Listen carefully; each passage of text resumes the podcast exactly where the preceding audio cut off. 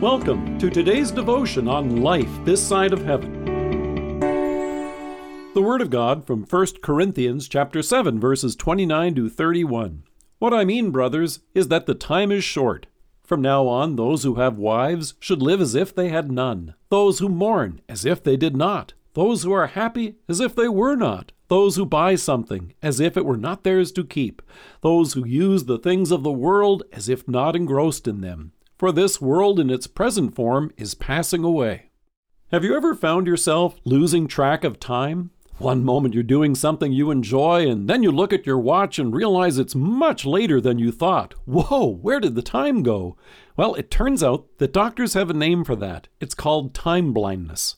Last year, doctors at the Cleveland Clinic noted that our brains constantly shift between two types of attention, depending on the situation. They're called automatic attention and directed attention.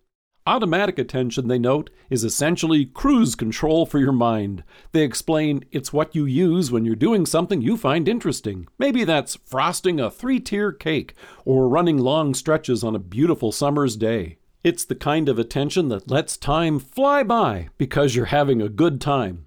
On the other hand, directed attention is what we use when we're engaged in things we have to do, but don't necessarily want to do.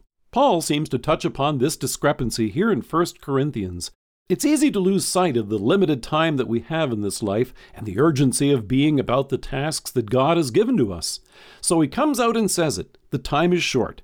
And then he gives some practical advice about what to do about it.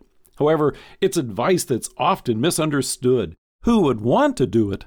The encouragement he gives is this From now on, those who have wives should live as if they had none, those who mourn as if they did not, those who are happy as if they were not. Now, the apostle isn't saying that we should take our spouses for granted, skip the grieving process when someone we love dies, or forsake being happy. Far from it. Paul regularly extols marriage as the very picture of Christ's love for his bride, the church. He comforts those who mourn by pointing us to our Savior and the sure and certain hope of the resurrection. And you won't find a more happy epistle than his letter to the Philippians, where he says, Rejoice in the Lord always. I will say it again, rejoice. Let your gentleness be evident to all. The Lord is near. So, what is he saying? He puts our lives in perspective and reminds us that this world in its present form is passing away. He's reminding you and me not to lose track of time and forget about things like supporting and encouraging one another in Christ, sharing the gospel, and pointing those we love to our Savior and everlasting life. Instead of doing away with things like marriage, grieving, or even being happy, Paul reminds us how we can be engaged in all of them in such a way that we may also make the best use of time.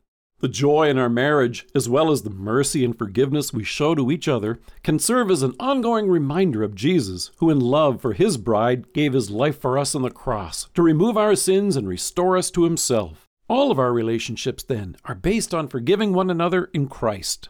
Times of sorrow, loss, and grief can remind us of the importance of sharing with others the comfort Jesus gives us in the resurrection. After all, here's the proof that our sins have been forgiven and the certainty of everlasting life with Him. What a great opportunity to share it.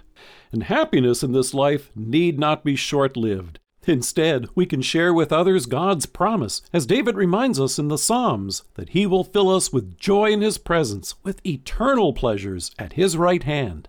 No, the apostle isn't talking about giving up something good. He's talking about having and sharing all of it in Christ forever. Let us pray. Precious Savior, remind me not to lose track of time, but keep my focus and witness on the new life with you, which is eternal. Amen. Thank you for joining us. If you are listening to us by podcast or on Alexa, we invite you to browse the resources that are available on our site at lifethissideofheaven.org. God bless you and have a great day.